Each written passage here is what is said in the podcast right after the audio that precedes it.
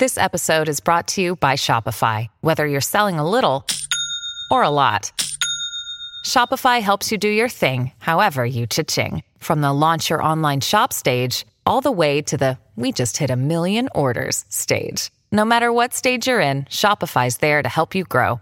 Sign up for a $1 per month trial period at shopify.com slash special offer, all lowercase. That's shopify.com slash special offer. Hello, everyone. This is Tom Fox, and I'd like to welcome you to the Daily Compliance News. The Daily Compliance News is an offering of the Compliance Podcast Network. November 27th, 2019, the Are You Cool edition.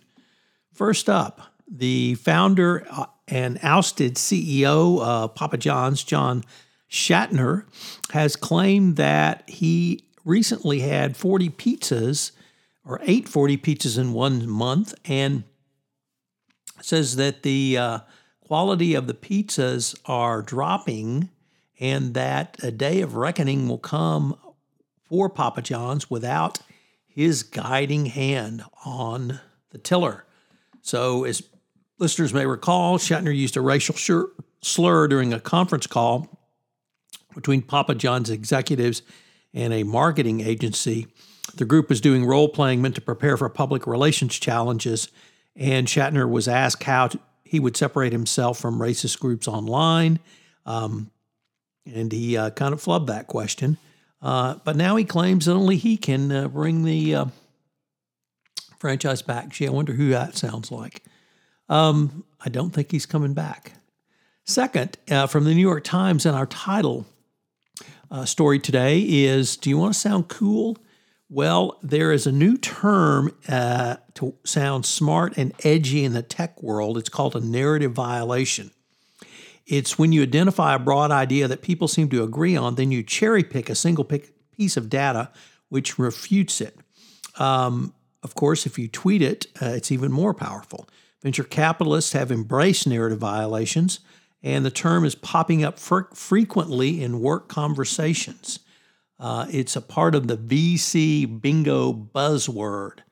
The tweeting masses have picked it up, and it's like a contrarian, but actually more complex. And as my former teenage daughter would say, uh, it's very cool. So if you want to be cool, try the narrative violation and see where that gets you. Uh, next up from the Gulf News website, a Saudi Arabian businessman was arrested for offering a 75 million rial bribe uh, inside of Saudi Arabia to a civil servant. Uh, part of the kingdom's overall crackdown on bribery and corruption. Um, and the um, internal uh, domestic laws of Saudi Arabia prevent this. So um, it's going to be bad for the person caught uh, doing this.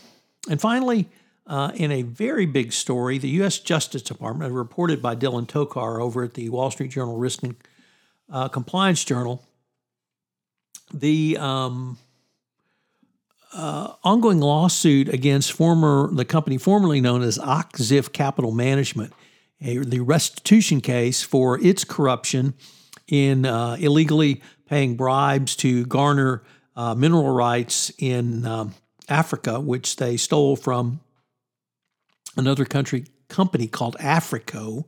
Uh, Africo brought suit under the uh, Restitution Act uh, against Och-Ziff.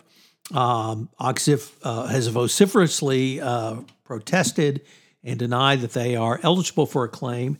And until uh, this filing this past week, the Department of Justice was on Och-Ziff's side. But however, now the DOJ has switched sides and they've come out in favor of Africo's actions in the lawsuit. And um, they have said that Africo is entitled to restitution and prosecutors said in a filing last Friday that uh, they believe the company was owed a $150 million.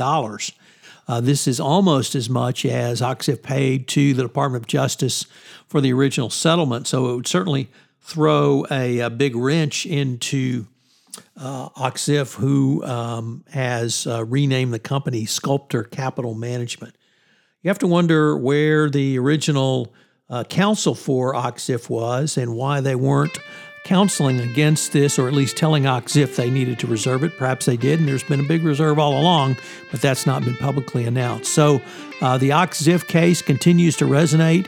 If uh, Africo is successful, it may well open the floodgates to additional restitution claims in other FCPA cases. The daily compliance news will be off November 28th for Thanksgiving, so I hope you have a safe, joyous, and very happy Thanksgiving. Thanks for listening.